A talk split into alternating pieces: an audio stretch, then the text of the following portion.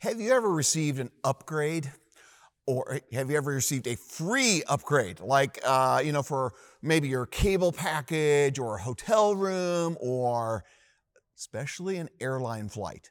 You know, I've done a fair amount of travel and I have received a free upgrade to business class exactly twice in my life. And one of them was really, really cool because I was in Asia and it was a really long flight to Western Europe, like 10 hour flight.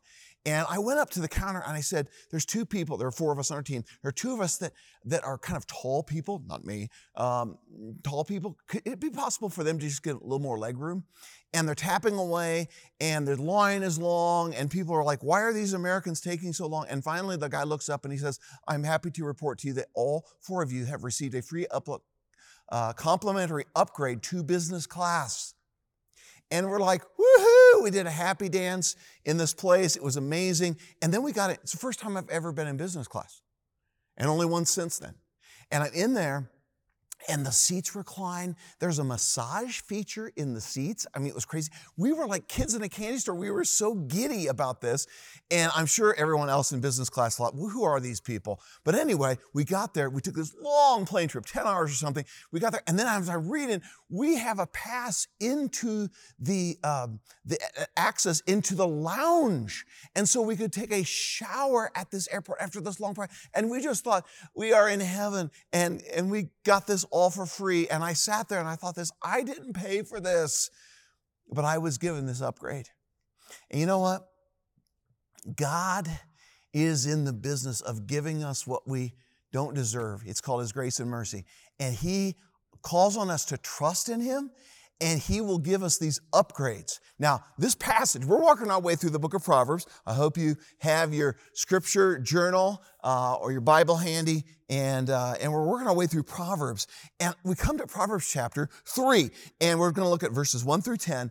And in this passage, 1 through 10, there are listed all these upgrades, perks, and benefits there are in trusting God's wisdom, in following God's wisdom, in following Jesus Christ, all right, who is the ultimate wisdom of God. And let me just tell you the, the, the perks that are listed, and then we'll find out how we get these uh, by following Jesus. Okay, the first one is you'll have uh, live a life of many days, long life, a full life, and well-being. That sounds pretty good. Um, you will have favor and high regard with God and people. You'll have a good reputation with God and you'll have His favor in your life.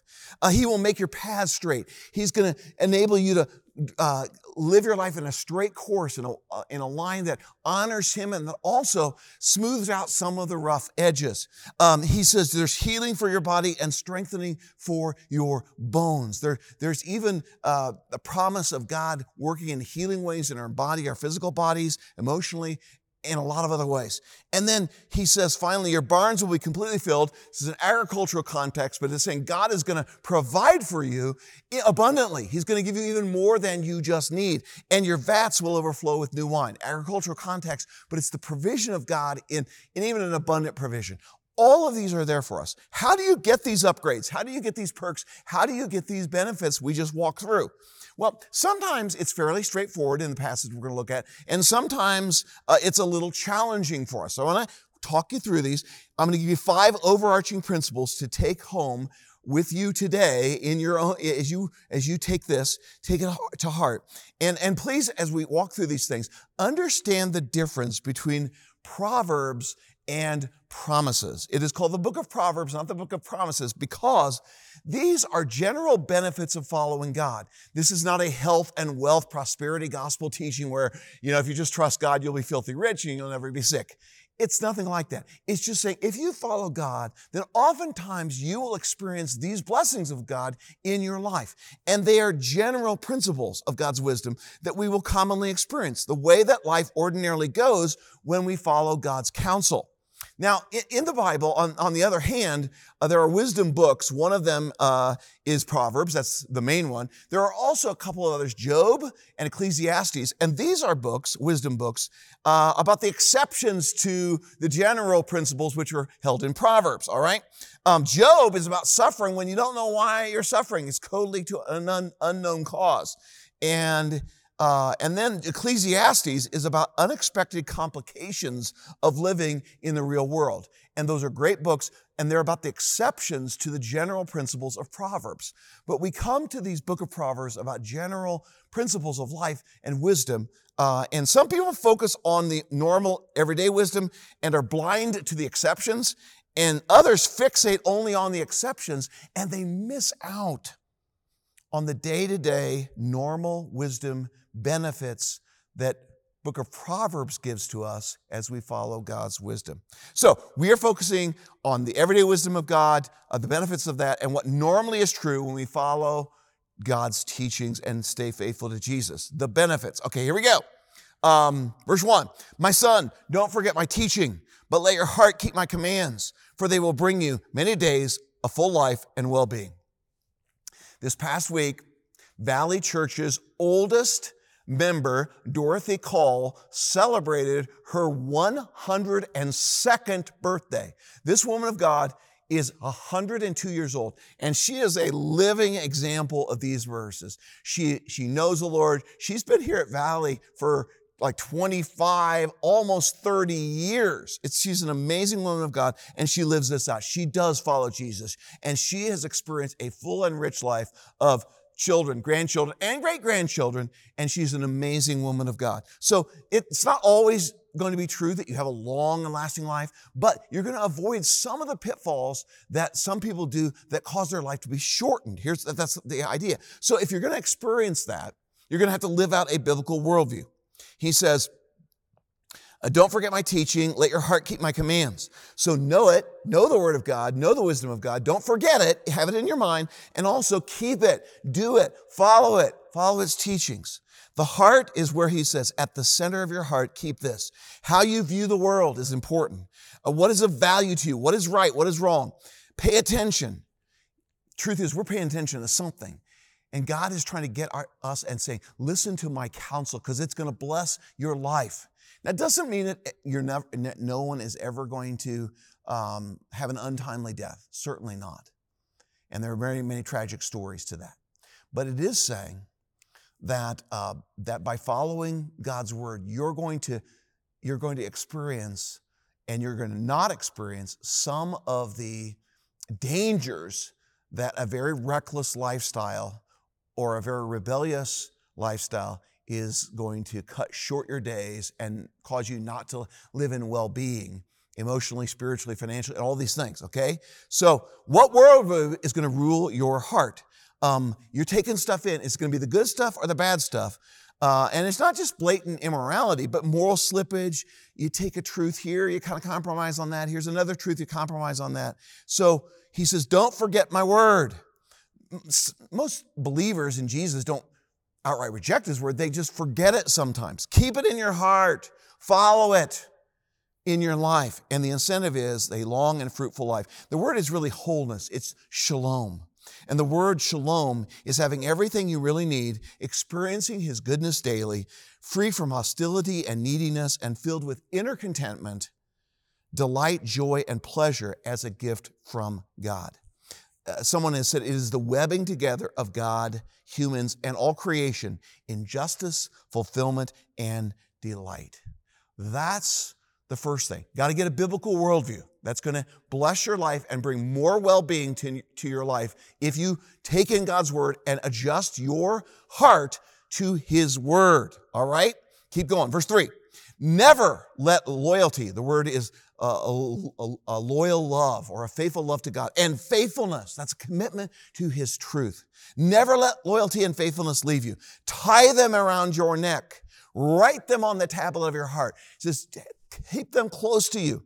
And he says, and if you do, then you will find favor and high regard with God and people. Do you want to experience God's favor you want to experience a good reputation, not, not only with God, but with others as well, then here's what you number, need to do. Principle number two focus on developing godly character. We, we read about Jesus, how he grew up and he grew in stature and wisdom and favor with God and people. That's what we're talking about. Now, we know there's, that Jesus also experienced rejection and persecution and ultimately crucifixion. But uh, he uh, was vindicated by God through his resurrection. So it doesn't mean you're never going to experience hardship or opposition, but it means if you live with a godly character, loyalty and faithfulness really important to you, that loyal love to God and to others, and that faithfulness to the truth of God, those are important to you, and you develop that character, you're going to experience the favor of God and high regard with God and with others in your life. Instead of lacking character, being inconsistent, shallow, really no different from anyone else around you. People and God are going to notice that you have cultivated a loyal love and faithfulness. The principles of the Word of God are taking root in your heart, and God is all about love and, and loyalty, and He's also about faithfulness. And we say, these are things that are important to me and to you. So you can let a lot of things slide in your life, but never let uh, loyalty and faithfulness leave you. That loyal love and faithfulness, they're so important. And the, the, uh, what happens then is that other people see what is happening in our lives and they will admire us, they will respect us, not because we're perfect, but because we're on the level, we have integrity, we have righteousness. And also, people and God so appreciate a love, a love uh, for a true loyal love for God that stays close to Him and follows Him, and a true loyal love to our friends, to our family, a loyal love and faithfulness, in our marriages, in our friendships, and even to be faithful and loving to our enemies. This uh, wins for us, and, and we experience the high regard and favor of God. You know, this, uh, this week, um, it was sad for me to have to bid farewell to a couple of Valley Church members, amazing people of God. One of them is Lorene Hendricks. Here she is with her husband, Gary. And another is John Hines. Here's John and Becky. These are amazing people. And when I think about this verse, I think both of Lorene and John Hines um, exhibited these characteristics. And uh, they are held in high regard and people they did find favor with god in so many ways and they blessed so many people uh, uh, with their lives here's the reality one day you and i are going to be go to be with the lord if we know jesus and when they have that celebration of life like they did for Lorene Hendricks and for John Hines this week, um, they're not going to be talking about the cars you owned. They're not going to be talking about the square footage of your home. What they're going to be talking about is your loyal love and your faithfulness to Jesus. That's what matters in life. So if you want to experience the goodness of God, the blessing of God in your life, cultivate character. People will notice and God will bring favor on your life. Keep going. Verse 5 Trust in the Lord. Here's a very counterintuitive section of this passage we're looking at. Trust in the Lord with all your heart and do not rely on your own understanding. In all your ways, know him, and he will make your paths straight. Here's the third principle. If you want to understand and upgrade your life, rely fully on Jesus over our own limited human wisdom. He says, Trust in the Lord with all your heart it is important who we put our trust in. Ultimately, the object of your faith, you're trusting someone or something.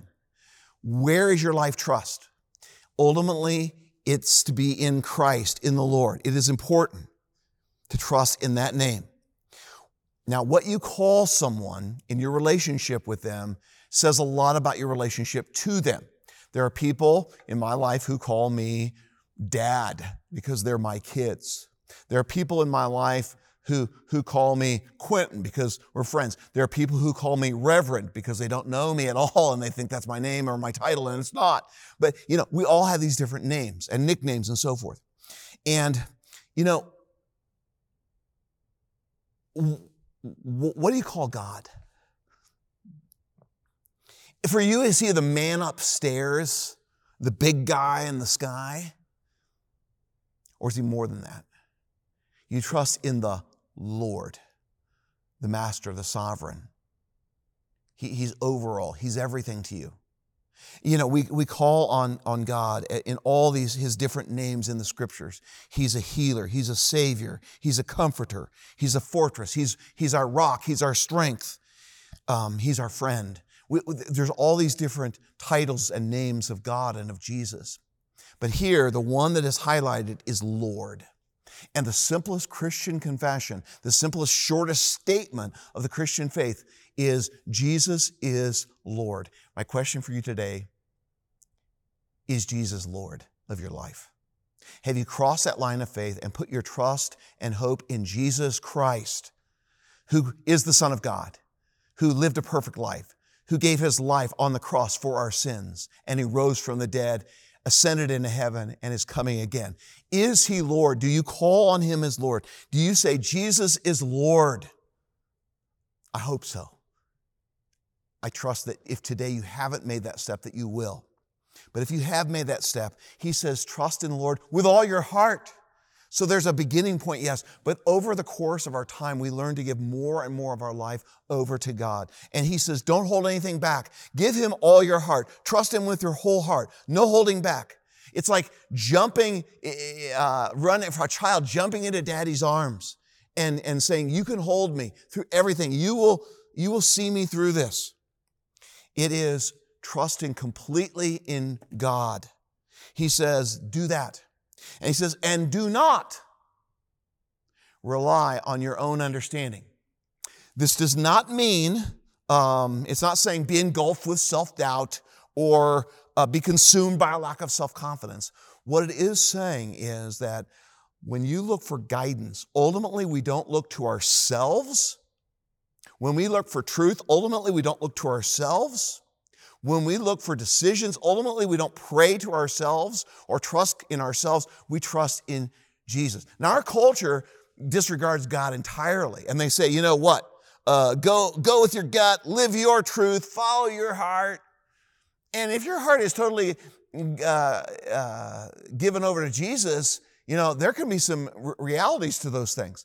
But if you're not first turning to God in prayer and the word and wisdom and faith and obedience, then following your heart is a worst idea. Go with your gut. Your gut could be leading you way off the path. He says, don't rely. The word can mean lean. Don't lean in. Don't let it support you, your own understanding. Uh, let me show you a little clip of a tennis match uh, and check it out.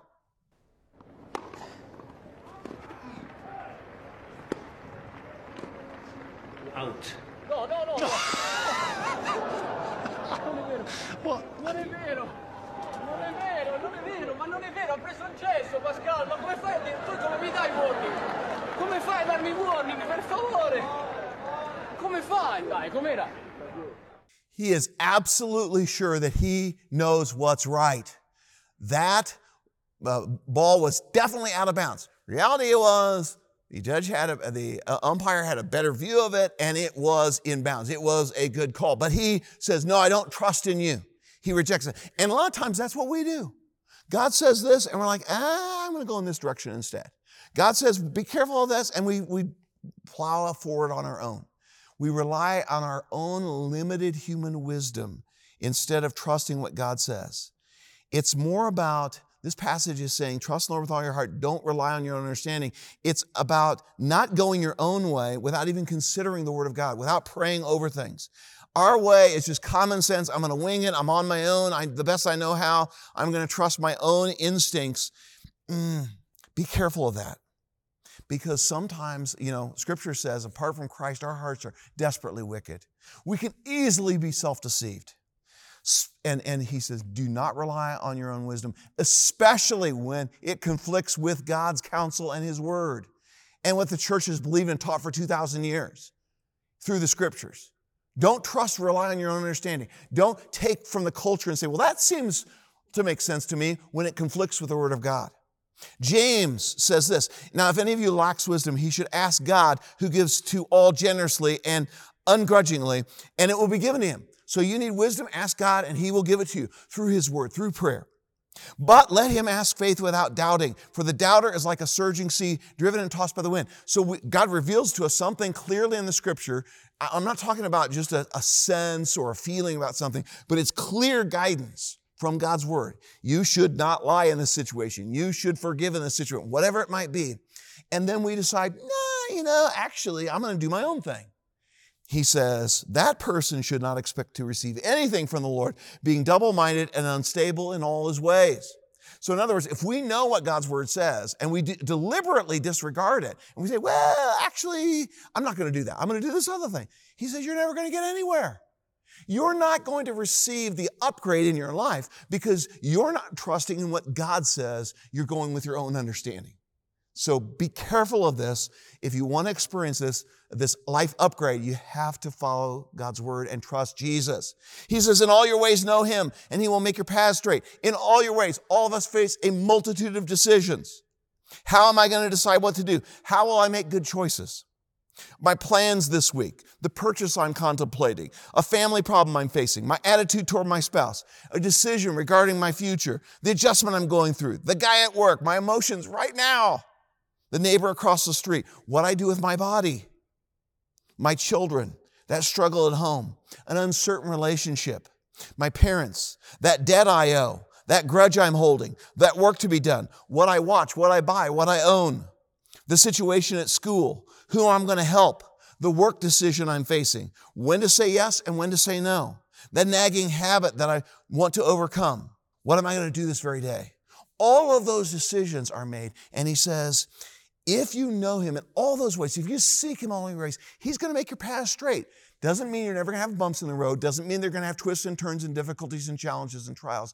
But it does mean if you know him, not just about him, but you know him personally, you seek him in your life, he's going to make your path straight. He's going to give you direction to know which way you ought to go. And you're not going to be perfect, but it's going to be better than doing it, way better than doing it on your own. Do, uh, on all these paths I just mentioned, do I really know him? Or do I just know about him? God is saying, Come to me. You got questions? I got answers. Know me on all these paths. Somebody said the real danger in our lives is not that we will scrap Christianity entirely, but that in a practical daily life, God will have little impact on our decisions and actions. In all your ways, know Him and then he makes the path straight. Then that's when you get that life upgrade. He says, that's when you're going to see God show up and he's going to remove obstacles. He's going to straighten the path. He's going to give you true, lasting success as God defines success. How do we live out this verse? We read the Word of God. We pray about things about everyday matters. We bring them to the Lord and we ultimately say, Not my will, but yours be done. I trust you, Lord. Keep going. Verse 7. Don't be wise in your own eyes. Fear the Lord and turn away from evil. This will be healing for your body and strengthening from, for your bones. Fourth principle is to take God seriously and resist evil. He says, Don't be wise in your own eyes. This is a practical daily thing. When I wake up in the morning, how do I view my day? Who is running my life? Am I just trusting in my own wisdom? Don't think that I have all the answers, he's saying. Be careful. What's your attitude? Do I just go with the flow of whatever I feel? Or do I, am I willing to swim against the stream, to fear the Lord and shun evil, to turn away from evil? Somebody said, for every complex problem, there is an answer that is clear, that is simple, and that is wrong. we need to be careful that we just not on autopilot but what that we truly say, I'm not going to be wise in my own eyes. I don't think I have all the answers. That I really need to seek God in this. Fear the Lord. This is the central theme and model of the entire book of Proverbs. You remember what we've been saying about fear of the Lord? What is fear of the Lord? Fear of the Lord is here's the uh, here's the uh, principle is taking God seriously, and it means to resist evil. That's the fourth principle. Take God seriously and resist evil. So, um, so, fear, we've said before, is for every area, respect. So, for every area of my life, I'm going to respect what God says. I'm going to look to Him. He says, if we do this, truly care about what God says and take on God's perspective about truth, about His warnings, about guidance, and they matter to us. If we if God's care and His love and His justice and His forgiveness and His truth His righteousness, His goodness, His greatness matter to us on a regular basis. He says this will be healing for your body and strengthening for your bones. Doesn't mean you're never going to get sick. Doesn't mean you're not going to have some serious illnesses. It does mean that there's a healing that comes from God, that oftentimes we avoid things that will hurt us, and He's going to strengthen us in our bones. This is more than just a physical thing, there's an emotional strengthening. There, there, there's a reduction of anxiety. There's a peace and a joy that is, is, lives within us. And this starts by trusting and fearing the Lord first and foremost. Now we come to the last couple of verses. And before we get there, I want to show you a short video of a little guy that's not sure what to think of things. Here we go.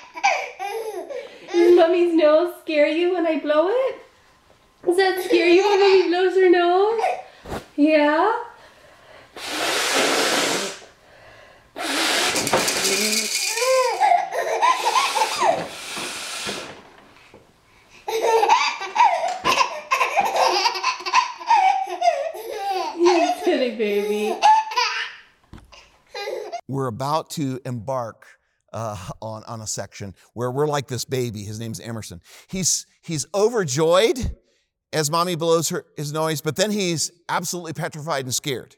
And Emerson can't quite decide if it's a terrifying moment or an incredible, joyful experience. And these next two verses are going to be that for you. You can't, you won't be able to decide if you're terrified or if you're overjoyed. And here are the two verses. Verse 9 Honor the Lord with your possessions, with the first fruits of your entire harvest. Then your barns will be completely filled and your vats will overflow with new wine. Now, up to this point, we've said, trust the Lord with all your heart. Don't rely on your own understanding. Don't be wise in your own eyes. You know, trust Him with everything. And you've been saying, yes, yes, yes, yes, yes, yes, all that. And we're, we're, starting this journey of faith. We're fired up. We're ready to dive in. And God asks us to forgive somebody, and we do it. And bless and love our enemies, and we do it. And God tells us to share our faith, and we reluctantly, we're scared, but we have opportunities, and we actually step forward. And God invites us to risk being rejected for our faith. And then it gets hard. And suddenly it's not so easy. And we begin to ask this question what if? So now, in verse 9 and 10, we come to the really the first test of faith in the entire book of Proverbs. Because this is highly practical. This is about your income. This is about your money. It's about honoring God first with what He has provided for you. Previous generations of believers in Jesus lived out this passage. They woke up in the morning and said, Lord, this day belongs to you. I don't trust my own instincts apart from you. I need you to guide my attitude and outlook and you're saying, yep, so far so good. I'm with you. Sounds great. Beautiful. Sharp insights. That's cool. These are verses are for the refrigerator. Trust in the Lord with all your heart. Don't rely on your own understanding. It's on my, it's on the plaque. I've got it on my dashboard. It's amazing. These are the verses for the mirror. Go for it, Pastor. I'm with you. That's amazing. Preach it. Now we get to the practical section. Everything so far has been a little bit philosophical, theological, slightly subjective touchy feely, maybe. Now we get to the real stuff. Here's where it touches real life. This is objective. This is where God asks you, Do you really believe this stuff? And he says, Honor the Lord with your possessions and with the first fruits of your entire harvest. Set aside that first portion and give it to him. Then he says, I'm going to provide for you. In fact, I'm going to give you more than you need. You're going to be completely filled. You're going to overflow. You're going to have what you need, and God is going to bless you with even more. This is not prosperity. It's not like you you give to God and He's going to make you rich. But what it's saying is trust Him. Take the very first portion of your income, and you hear that, and for some of you, the brake lights go on. Hang on a minute. And the reason why we hit the brakes is for most people, it's not greed, it's fear. It's fear. We're hesitant to set aside some or to set aside that first portion and give it to the Lord no matter what. Not after, but as the first portion. Because deep down, a lot of Christ followers want to give first fruits. They want to honor God. They want to make an impact, but they worry. What if I give away too much? What if I don't have enough to live on? What if there's a downturn? What if, what if, what if? And we have all these uncertainty. And like baby Emerson, we can't decide if it's a terrifying moment or an incredible, joyful opportunity and experience. But see, what we're going to learn here is giving our first fruits to God, setting aside that portion and, and dedicating it first to God is a primary way to honor our Heavenly Father and to grow our faith. Now, my job as a pastor is to encourage and equip people to grow in their faith. And I realize right now that, that the fact that I am a pastor may cause some of you to question my motives about giving this first fruits to the Lord, to the ministry of the Lord's mission. And you may question my motives. And you, tons of you have had bad experiences. I get it. That's why we, uh, you know, we, at Valley Church, we, for the last several years, we haven't even passed an offering basket or, or whatever. We, we, we let that take part a different way. There's not pressure here. But as a good and loving Father, God wants to make certain that nothing will come between you and Him. And my deepest desire is for all of us to, to introduce you to a way of life built on a premise that God is the rewarder of those who seek Him and His kingdom first. Jesus says, Seek first the kingdom. Don't worry about all that stuff. You seek first the kingdom and my righteousness, and all these things will be given to you as well. As a good and perfect Father, God wants us to learn to trust Him. And He gets very practical about it.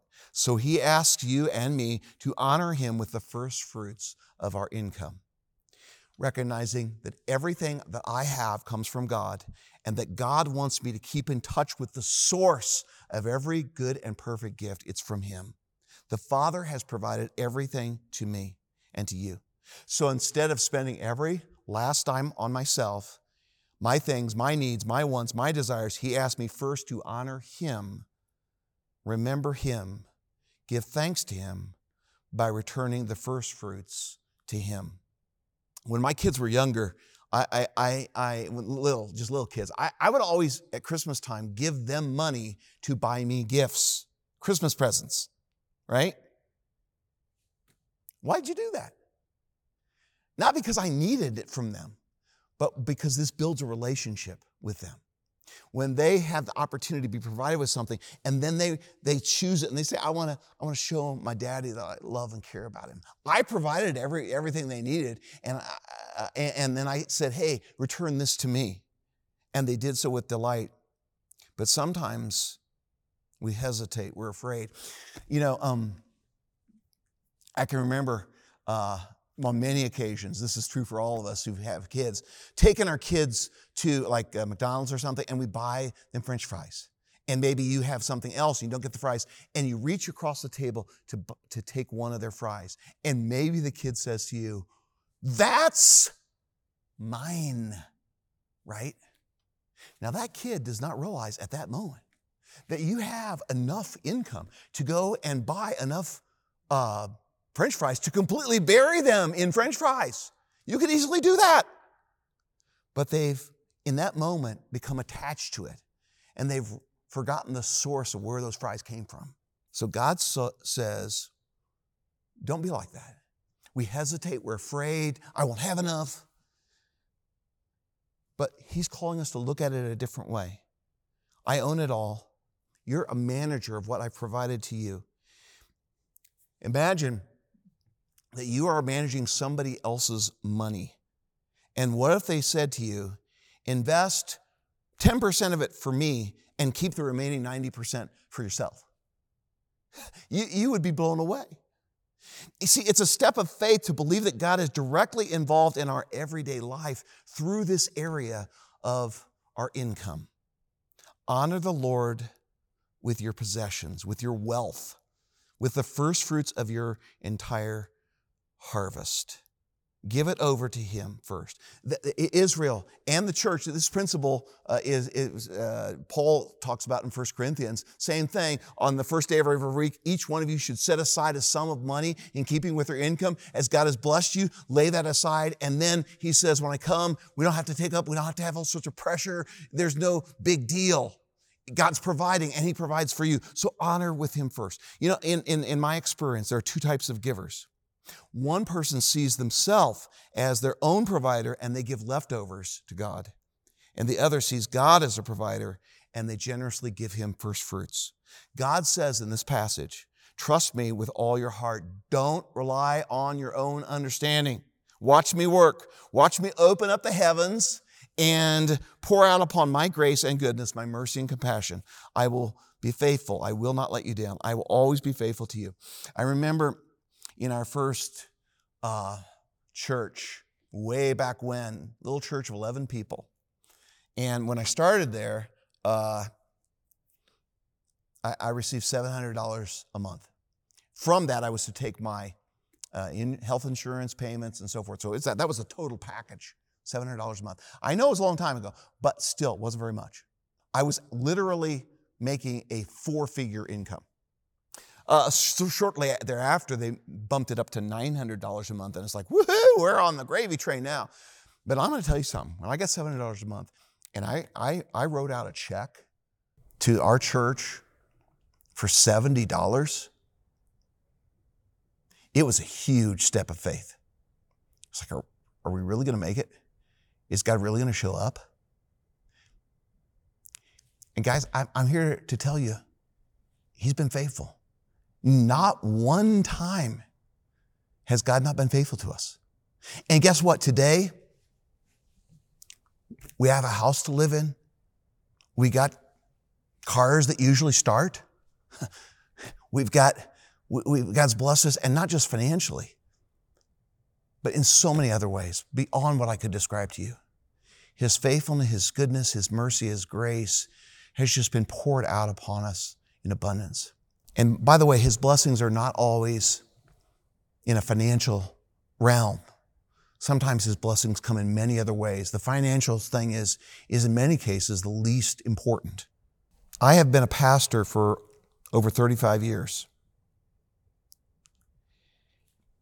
And in all my ministry, I have never had anyone come to me and say, you know, I really wish I had not trusted the Lord with my first fruits of my income. I, that was a big mistake. God's not shown up. He's not, he is not, um, he's not met our needs. On the contrary, time after time after time, I have heard testimony and stories of people who saying we honored God with our first fruits and God always provided and he came through for us. We sometimes didn't know how it was going to happen, but he did. And we have many stories we could share about that. God bless them, each one of them spiritually, emotionally, relationally, and sometimes even financially. And so many of you have experienced that blessing. I look around Valley Church and I see people that are so incredibly generous. God bless Valley Church for your generosity. And I see the hand of God on your life. He, and he, he does honor those who honor him first. So you're ready to take the refrigerator verse, trust the Lord with your, all your heart, and don't rely on your own understanding, and put it to work? Are you willing to say, I'm going to give my first fruits to you? You may say, that won't work. And God says, that's relying on your own understanding. Trust me first. He's actually saying, you'll be better off giving the first fruits to me than if you keep it all for yourself. You'll actually be better off that way. That is counterintuitive, but this is where faith comes. By the way, I don't give to get rich because I'm already rich. God has blessed us beyond measure. He has been so faithful to us. And giving our first fruits to God makes an amazing impact on others and on ourselves. He says, Your barns will be filled to overflowing, um, completely filled. Your vats will overflow with new wine. This is an agricultural context. He says, I'm going to provide for you, and you're going to have even more than you need. You're going to be able to you know, have a vacation sometimes. We are so blessed as, as, as God's people, that He provides not just you know, food and shelter and clothing. He, he provides way more than that. I mean, truth is, almost everyone in our entire church is in the upper 5% of the world's richest people, and most of us are in the upper 1% of the world's richest people. I mean, that's hard to imagine, but if you make, I don't know the exact number, but I think it's like if you make about $50,000, you're in the upper 1% of the world's richest people. It's, it just blows your mind. So the principle here is uh, number five, honor God, reject fear, and take the step of giving him first fruits. Some of you are saying that sounds great. I'm going to tell you it is amazing. I'm going to tell you how God has worked. Let, let me show you just this little video uh, of thank you. Because of your generosity, we were able to, to build an incredible a complex in Madagascar in partnership with Trailhead Ministries. And, um, and bless, the, this is just one of, I could name off a hundred of these things, but I want you to see this, this a video of a thank you from our partners there in Madagascar, place you'll never go. Check it out. Dear Valley Church, we are so thank you that you help us here in Betruca to build the school for all those children that are being reached by the gospel. So I want to say thank you to you. Thank you very much. Now fica no chão de cabeça, okay?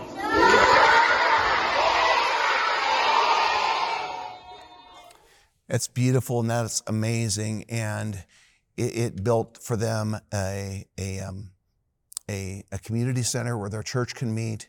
Um, it built for them a sports complex. It built for them a feeding center. I mean, just amazing things that can be done there. And that's just one small thing. I could go on and on about all the other things that I don't have time to do. But wow, you bless so many people and it fills our hearts.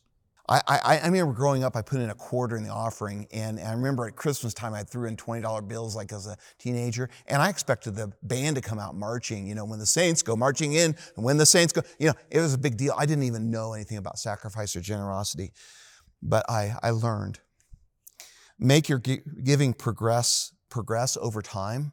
So, um, don't just settle in and make that a ceiling of where you're always going to be, but look to be stretched and look for opportunities to go from just an, uh, an engaged, uh, to have engaged generosity to a first fruits generosity and then to a, a sacrificial generosity. I say, why don't we do more? And then finally to a boundless generosity. Just say, I'm looking for opportunities to be generous. That's how we grow in generosity and God honors that. And respond to opportunities as you're prompted. Bring on the joy. Just to remember what we've said today.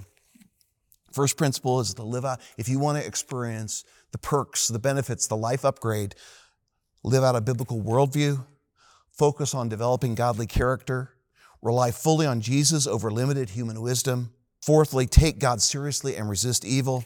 And number five, honor God, reject fear, and give your first fruits. Um, throw off your fears and experience His full joy. Trust in Him entirely. I, I'm going to close with this. Check this out. 2,000 years ago, there was a rich young ruler. He was wealthy, he was young, and he had a position of authority. And he came to Jesus and says, I want to experience eternal life. How do I do that? And he wanted to experience not just life everlasting, like in sequence of time, but I want to experience the abundance of life. And Jesus says, Well, have you kept the commandments? And this young man very pridefully said, Well, yeah, yeah, I've done all that. I haven't killed anybody. You know, I've kept all the commandments from, commandments from my birth. He, he didn't understand that he had fallen in many areas. There was some arrogance there. He, he really didn't see it. And then he says, Is there anything else? Because I think I've done all that stuff great. And Jesus says, There's one thing more. Sell your, all your possessions, give, give it all away to the poor, and come follow me, and you'll have treasures in heaven. You'll, you'll have eternal life. You'll know what it means to really live. And at that moment, when that man heard that, he turned away from Jesus and he walked home. It says he turned away, he was sad because he had great wealth. Think about it for a minute. This guy had opportunity for a three year internship with God in human flesh. I mean, what an opportunity to actually walk with God in the human flesh, Jesus Christ, and he turned it down because he said, I'm not going to trust you with that. God doesn't call any of us, or very few of us, to give everything away. But he says, don't rely on your own understanding. Follow me, trust me. When it conflicts with what you think, follow me, obey, obey me. Forgive that person. Don't hold that grudge. Be sacrificial, be generous, whatever it is. He says, and you'll have life, a life upgrade. That's what I'm talking about. Father in heaven, thank you for this uh, incredible passage, so packed with wisdom and challenging at times. I pray that you will speak to each one of your people in powerful ways and let them know how they are to respond. I trust you in all these things, Lord Jesus. And everybody agreed and said, Amen. God bless you guys.